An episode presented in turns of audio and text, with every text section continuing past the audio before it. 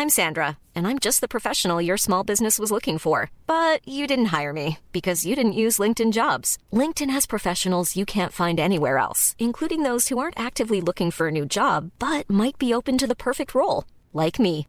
In a given month, over 70% of LinkedIn users don't visit other leading job sites. So if you're not looking on LinkedIn, you'll miss out on great candidates, like Sandra. Start hiring professionals like a professional. Post your free job on linkedin.com/spoken today.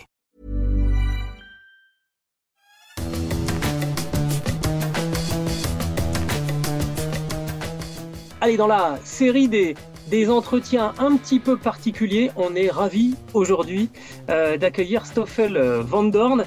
Bonjour Stoffel, bienvenue dans la confrérie des fous du volant. Bonjour, merci. Alors vous avez été pilote de Formule 1, d'abord pilote d'essai, puis pilote titulaire pendant 2 saisons, 2017-2018, pilote de Formule E ensuite, depuis 2018, et puis vous avez rejoint ensuite DS Penske début 2023. Vous venez de prolonger d'ailleurs avec DS Penske, et puis vous avez été aussi titularisé chez Peugeot en endurance. On va revenir sur tout ça. Je voudrais juste expliquer rapidement ce qu'on fait rarement, mais c'est toujours un petit peu particulier dans les fous du volant, les coulisses de cette interview. On devait la faire en début de semaine, puis finalement je crois que Jean-Éric Vergne a rappelé tout le monde du côté de Londres en début de semaine. Rappel général? Oui, c'est ça, parfois ça arrive dernière minute, d'avoir un meeting. Jay qui habite lui-même à Los Angeles, il a décidé de venir en Europe pour faire un rendez-vous avec les pilotes pour parler un peu de la saison prochaine. Donc voilà, malheureusement, on n'a pas pu faire le podcast en début de semaine, mais c'était pour une bonne raison. Exactement, c'était pour la bonne cause. Alors, je disais, DS Penske l'année prochaine en Formule E, Peugeot en endurance, ça va quand même faire un très, très gros et très, très beau programme. C'est sûr, ouais, je pense que c'est le programme idéal pour moi parce que je fais la FE avec DS Penske. J'ai fait la FE depuis quelques années. J'ai aussi fait de l'endurance dans le passé, quelques cours. J'ai fait une saison en LMP2 aussi en 2021 avec Jota. Et c'était toujours le but pour moi de revenir en endurance et d'être avec un constructeur qui me permettra de pouvoir se battre pour les 24 heures du Mans. Donc, je pense que l'année prochaine, ça va être super chargé entre la FE et la WEC, mais je pense que c'est top d'être inclus dans ces 2 championnats. On va évidemment parler beaucoup de Formule 1 parce que c'est ce Jean-Éric Vergne qui rappelle un petit peu tout le monde, ça se fait après une saison 2023 qui a été compliquée. Vous êtes arrivé chez DS Penske en tant que champion. Vous aviez été champion en Formule 1 avec Mercedes. Vous avez terminé 11e cette saison. Jean-Éric Vergne, votre coéquipier, a terminé 5e et DS Penske a terminé 5e au classement par équipe. J'imagine que le discours de Jean-Éric Vergne, ça a été qu'on ne peut pas se contenter de ce genre de résultat. C'est sûr, ça n'a pas été une bonne saison pour nous. Je pense que simplement avec cette nouvelle voiture, la nouvelle Gen 3, on n'a pas fait du très bon boulot avec la nouvelle voiture en termes de compréhension, comment extraire le potentiel de cette voiture. Et il y a pas mal de choses qu'on n'a pas très bien fait en début d'année, qu'on a fait un peu mieux à la fin de saison. Mais il nous manque quand même un petit peu de performance globale comparé à Jaguar et Porsche qui ont plutôt dominé la saison. Donc, on sait qu'on doit faire un step en avant. On ne peut pas continuer comme on a fait la saison dernière. Et c'est pour moi aussi, c'était, je pense, une de mes pires saisons ou pas de mon standard, je dirais. Donc, moi aussi, je veux tout faire pour que ça fonctionne, pour qu'on fait un step en avant et qu'on se retrouve à nouveau dans une position où on peut se battre pour les podiums, les victoires et les championnats aussi. Parce que, alors, c'est pas pour vous trouver des excuses, mais déjà, j'ai le sentiment que changer d'équipe en Formule 1, c'est quand même très, très particulier. On m'a fait tester chez DS le simulateur. C'est infernal à comprendre tout ce qu'il y a à faire sur les autos. Donc, déjà, changer d'équipe, je pense que ça doit être compliqué. Changer d'équipe quand il y a une nouvelle génération de voitures, comme c'était le cas en 2023, ça doit encore rendre la chose plus compliquée. Et puis pour couronner le tout, DS était associé à Penske pour la première fois cette saison. Enfin, c'était quand même beaucoup de challenges en même temps. C'est sûr, oui, il y a eu beaucoup de changements avant d'attaquer cette saison l'an dernier. De rejoindre une nouvelle équipe, c'est jamais super facile parce que j'étais avec Mercedes pendant 4 ans et forcément, au bout des 4 ans, tu connais exactement comment l'équipe fonctionne, tu connais toutes les personnes dans l'équipe, les procédures de travail et tout ça. Et il fallait vraiment que je commence de zéro avec DS Penske. Comme tu disais, c'était la première année avec DS et Penske aussi, donc il y a eu un peu de temps d'adaptation de ce côté-là, comment l'équipe allait fonctionner, et aussi de mon côté, de trouver la bonne relation avec mes ingénieurs, de comprendre comment ils travaillent exactement. Ça a pris un tout petit peu de temps au début, mais je pense que la milieu de saison et la fin d'année étaient… Voilà, on a fait un step en avant, on commence à se sentir plus à l'aise, plus confortable, comment setuper la voiture, et on a d'ailleurs fait… nos meilleurs résultats vers la fin de saison aussi. Comment ça se passe avec Jean-Éric Vergne, qui est un petit peu le taulier de l'équipe? Alors, le hasard fait que vous avez failli être coéquipier en Formule 1 à l'époque, il y a un petit moment, chez Toro Rosso, je ne sais pas si je dis une bêtise, et puis finalement, vous vous retrouvez de nouveau, vous retrouvez pour de bons coéquipiers chez DS. Je pense qu'on n'a jamais vraiment… on n'était jamais vraiment censé être coéquipiers en F1, je crois. Je pense que on avait des parcours un peu différents, mais c'était la première année avec Jeff, et Jeff, lui à la maison chez DS, bien sûr, il a fait presque toute sa carrière en Formule 1 là-bas. Ils ont eu plein de succès ensemble, et c'était d'ailleurs c'était une des raisons pourquoi j'ai rejoint cette équipe aussi. C'est une équipe qui a gagné énormément de championnats, de titres, de courses, qui était toujours un de nos adversaires pendant les dernières saisons. Et c'était aussi pour ça que j'ai rejoint l'équipe, parce que je voulais être compétitif. Et je pense avec Jeff, j'ai un très bon coéquipier à côté de moi. Je pense qu'on fait un très bon duo. On a tous les deux beaucoup d'expérience en F1 maintenant. On a tous les deux gagné des championnats. Donc, vraiment, notre but, c'est de travailler ensemble maintenant pour que l'équipe fasse un step en avant, et qu'on pourra à nouveau se retrouver dans une position pour gagner le championnat. J'espère que vous vous appréciez bien avec Jeff, parce que non seulement vous allez repartir pour une saison en Formule 1 ensemble, mais en plus, vous allez partager la Peugeot en endurance. Vous allez passer, c'est avec lui que vous allez passer le plus gros de votre année. Oui, je pense que moi et Jeff, il passe plus de temps avec moi qu'avec sa femme. Donc, on s'entend très bien. Je pense que c'est très important aussi dans l'esprit de l'équipe que les pilotes s'entendent. Après, c'est sûr, une fois qu'on est en piste, on veut se battre, et on veut faire le mieux, notre meilleur job. Ça, c'est logique, et je pense qu'il faut…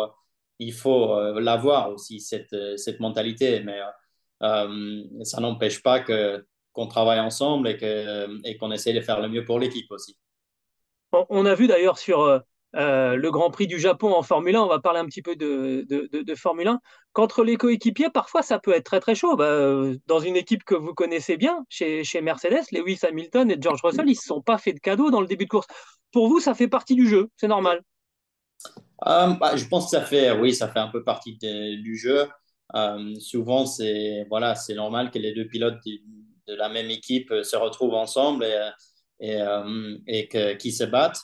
Après, il y a toujours des scénarios où c'est peut-être pas forcément bien de se battre. Il y a des scénarios où ça change pas énormément. Donc, il faut savoir quel est le bon moment, je dirais, pour aller se bagarrer. On va revenir sur votre parcours en F1, Stoffel, si vous le voulez bien. Vous avez été donc pilote d'abord d'essai pour McLaren, et puis ensuite titulaire en 2017 et 2018. J'ai envie de dire, je suis désolé, on a des gens qui nous suivent qui sont assez jeunes. j'ai l'impression que c'était le pire moment pour McLaren 2017-2018. Vous vous retrouvez en tant que coéquipier avec Fernando Alonso et c'est lui qui lâche ce fameux cri dont on se souvient tous, GP2 Engine, et il qualifiait le moteur Honda d'un moteur de GP2, qui est l'ancienne Formule 2. Ça a été l'année la plus compliquée, les années les plus compliquées dans votre carrière? Ouais, je pense certainement que c'était les deux années les plus difficiles de ma carrière, parce que voilà, avant la F1, j'avais gagné tous les championnats et enfin, on a l'opportunité de pouvoir rouler en F1. Donc, d'un côté, c'est un rêve qui se réalise, mais après, les conditions, ils étaient pas bien du tout. La voiture, c'était, je pense, la pire McLaren de l'histoire, parce qu'ils l'histoire de McLaren, je crois bien, oui. Qu'ils ont fait. Donc les performances c'était très difficile. C'était pas pour moi le bon moment d'arriver dans ce stade-là. En plus, dans l'équipe aussi, il y avait pas mal de changements de management.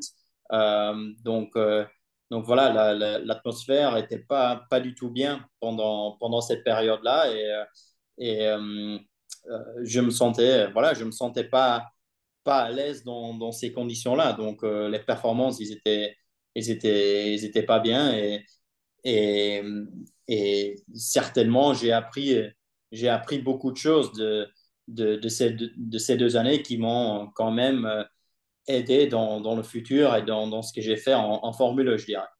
Une fois qu'on a connu ça, c'est sûr qu'on est prêt à traverser beaucoup de choses. La cohabitation avec un garçon comme Fernando Alonso, on a quelques retours où on nous dit que ce n'est pas tous les jours facile, c'est un cas particulier, le garçon. Oui, je pense, je retravaille avec lui maintenant chez Aston Martin, donc je le retrouve là-bas.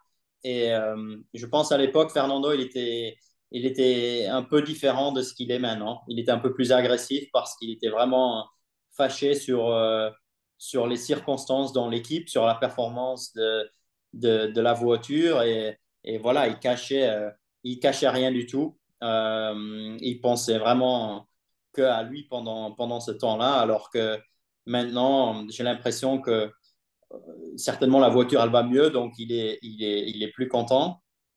Mais il est plus joueur d'équipe, et je pense qu'il comprend un peu mieux que ça peut l'aider aussi lui-même de jouer le jeu avec l'équipe. Donc je pense que cette période-là, c'était pas la bonne du tout.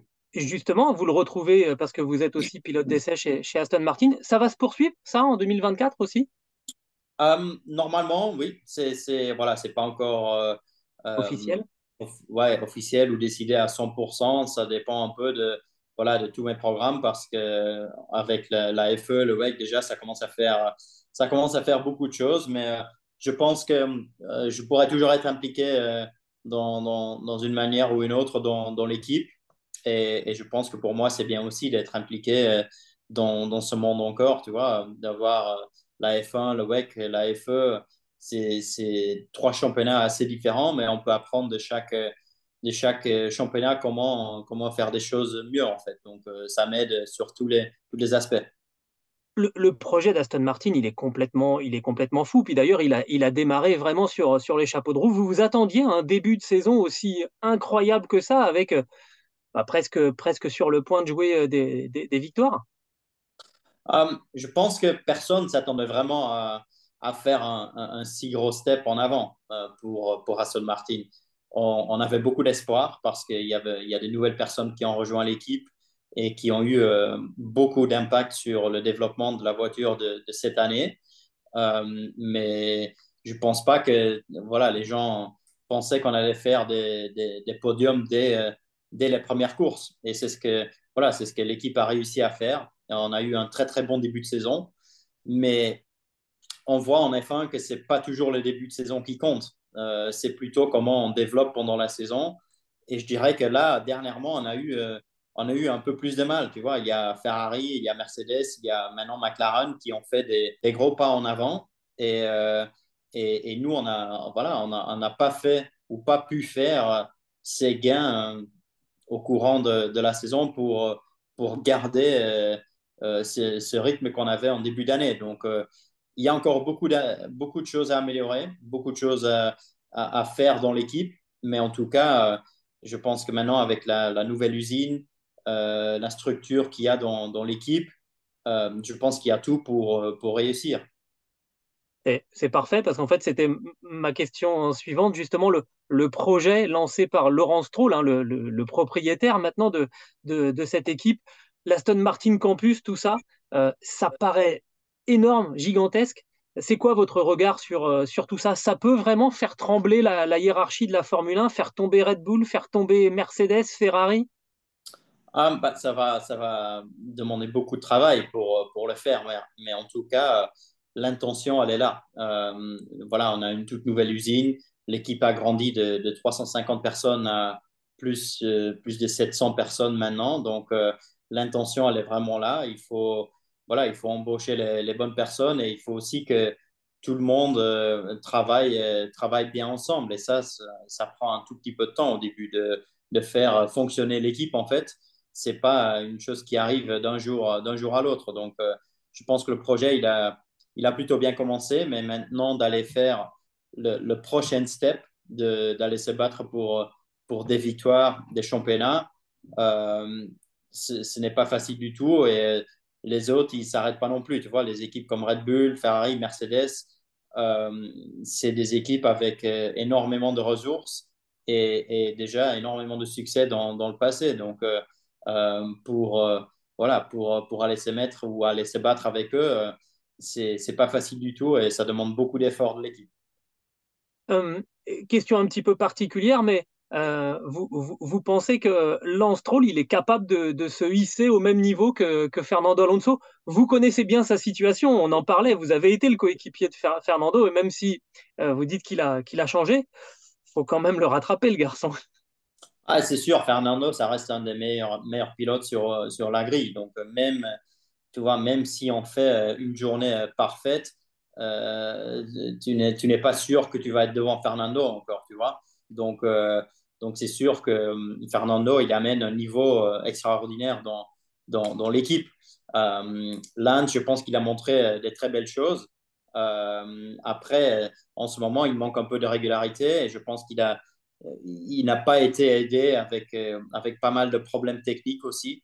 Ce qui lui aide pas, et en plus en ce moment la voiture elle n'est pas aussi performante qu'en début d'année, donc il y a tout qui se complique un tout petit peu pour cette fin de saison. On voit quand même que la Formule 1, c'est vraiment un milieu sans pitié. Votre histoire à vous, elle en est un symbole, parce qu'après ces deux saisons chez McLaren, vous n'avez pas eu de deuxième chance.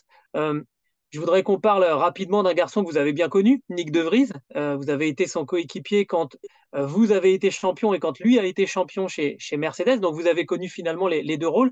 Et il a fait une demi-saison en Formule 1 et il est parti. C'est quoi votre analyse de la situation? C'était trop compliqué? Il est arrivé au mauvais moment, un peu comme vous?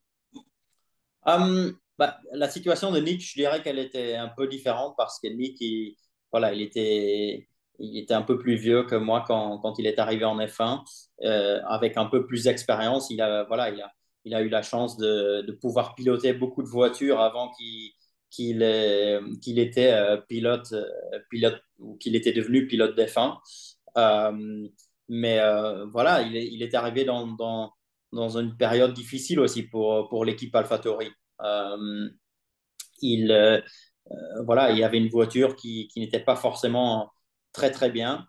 Et il avait à côté de lui un coéquipier qui est peut-être un peu sous-estimé avec Yuki Tsunoda. Tu vois, c'était sa troisième année. Il a réussi à marquer 2-3 petits points en début de saison. Et lui, il n'a pas réussi à faire ça. Alors que je pense que chez Red Bull, ils attendaient à qu'il soit devant Yuki presque instantanément, tu vois.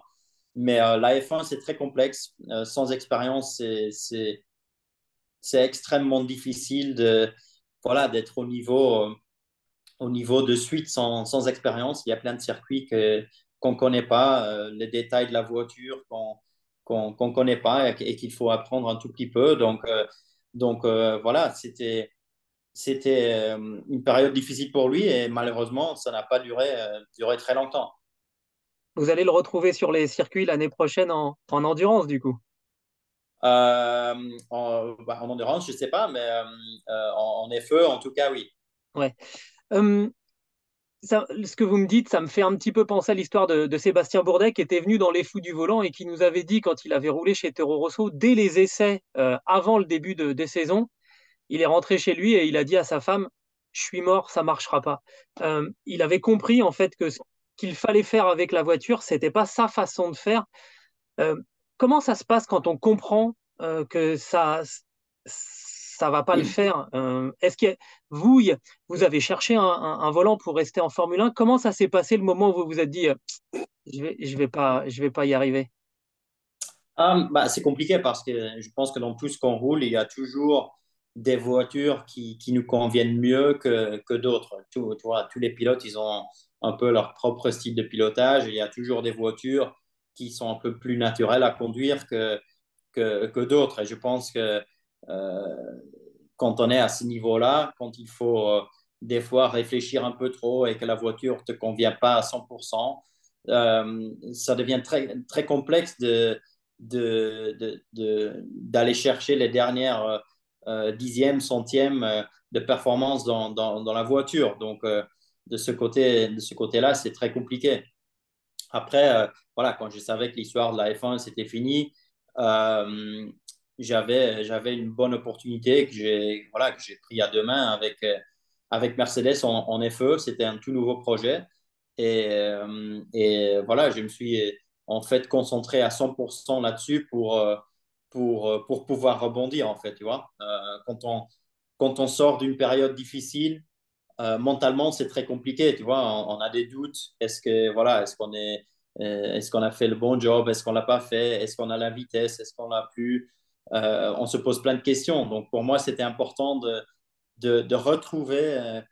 la confiance? Oui, la confiance et une équipe qui pourra me donner une voiture pour jouer pour la gagne. Et après, voilà, c'était à moi d'aller faire le boulot. Et c'est ce que j'ai réussi à faire avec Mercedes. Pour 2024, qu'est-ce que vous préféreriez? Un titre en Formule E avec DS Penske ou une victoire aux 24 heures du Mans avec Peugeot? Les deux, ce serait pas mal. Hein. J'étais sûr que vous alliez me dire ça. Les deux, ce serait pas mal, mais…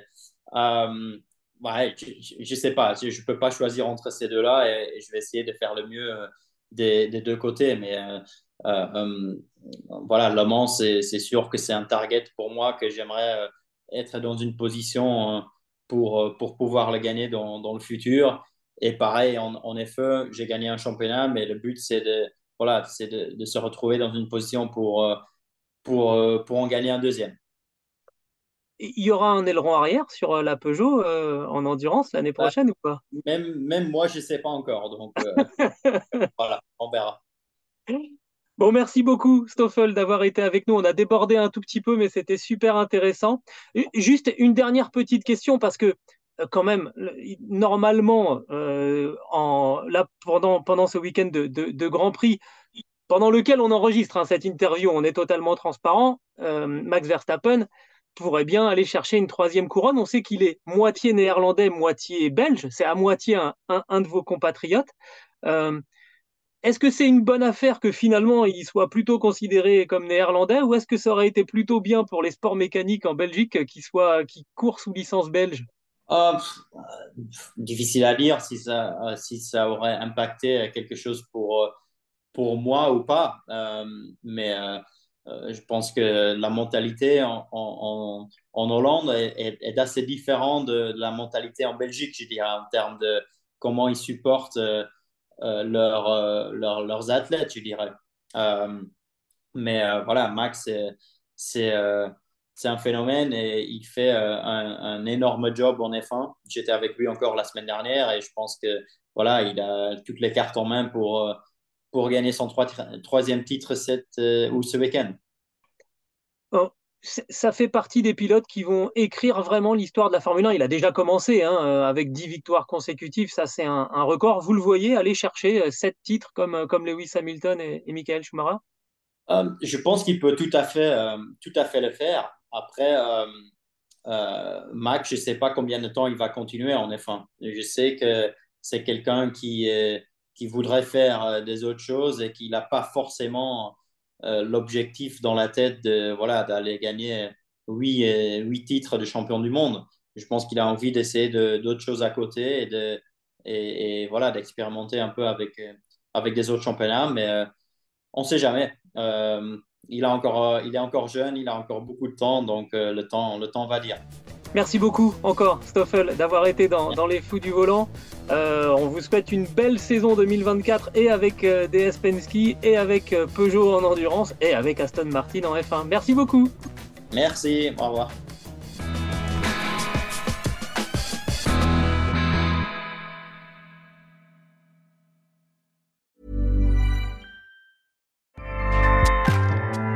Acast powers the world's best podcasts.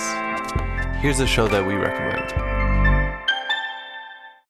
This is Roundabout Season 2, and we're back to share more stories from the road and the memories made along the way. We're talking rest stops, if we're stopping to get gas. You will be timed. You will be for sure.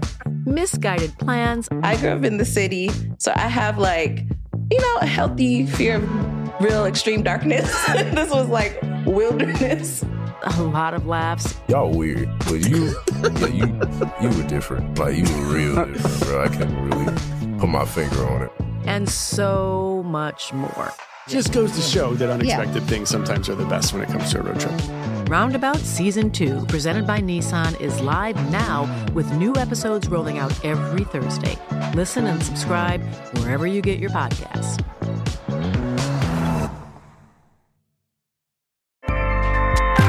Acast helps creators launch, grow, and monetize their podcasts everywhere. Acast.com